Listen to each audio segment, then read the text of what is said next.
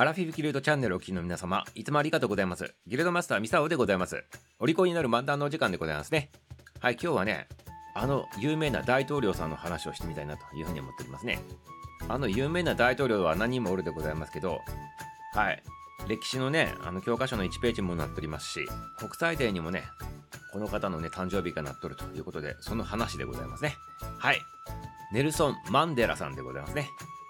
知っとるでございますよね、多分ね。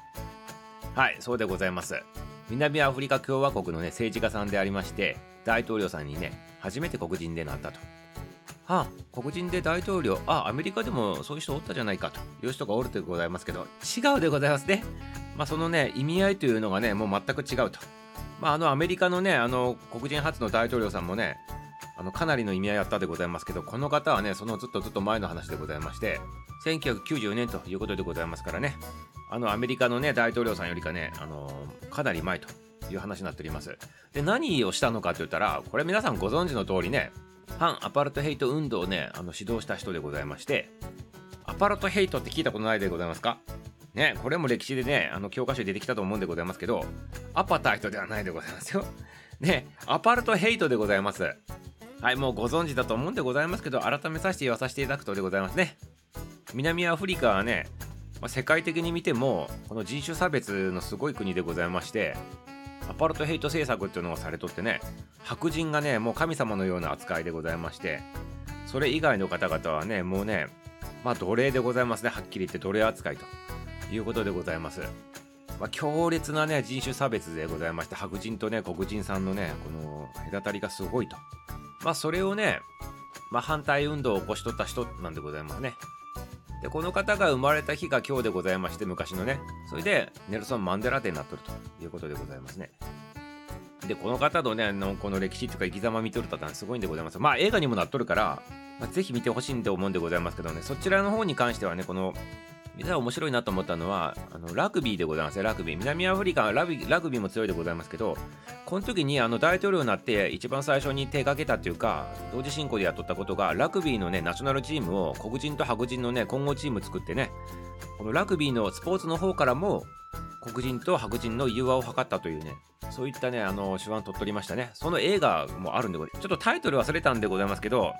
まああのぜひ見てほしいなと思っております。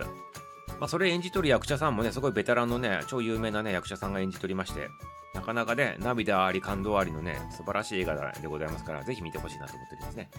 はい。そしてね、このネルソン・マンデラさんでございますけど、さっきも言ったように、すごいね、あのー生き方っていうか、生き様っていうかね、これ実は、大統領になったって言ったら華やかな感じするでございますけど、大統領になる前は何しとったのかって言ったら、反アパルトヘイト運動を指導しとった人としてね、逮捕されとるんでございますよ。1962年に逮捕されとって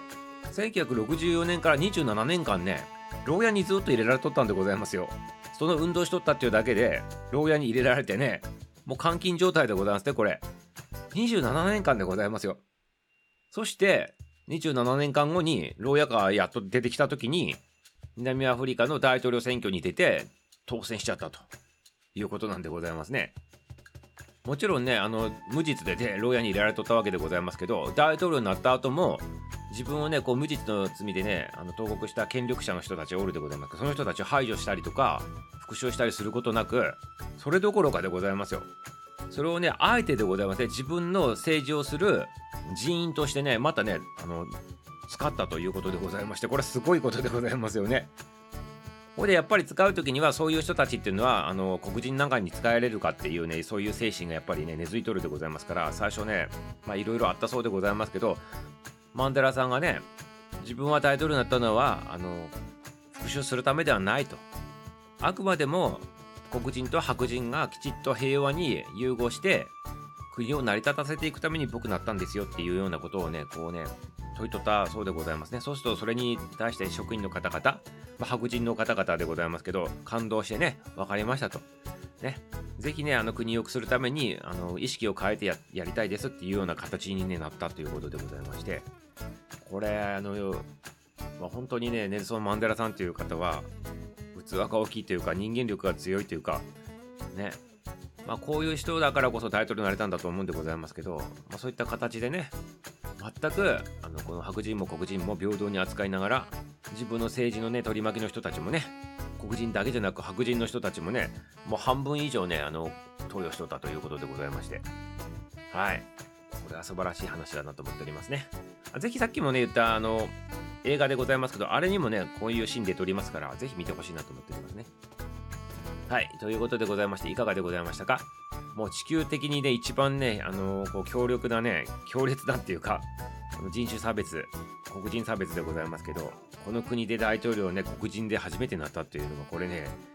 奇跡中の奇跡としか言いようがないような感じもするでございますけどまあそもそも大統領選挙に出れたってこと自体もすごいことでございますけどね命狙われかねないねことでございますからねそういうのも含めてね素晴らしいあのこの歴史をね築いた方だなということで皆様さらに興味持ったらねあのこの方調べてみてくださいませ。そして映画も見てみてくださいませ。ということでございまして今日のね話は終了したいなと思っております。明日も楽しみにしとってくださいませ。終わり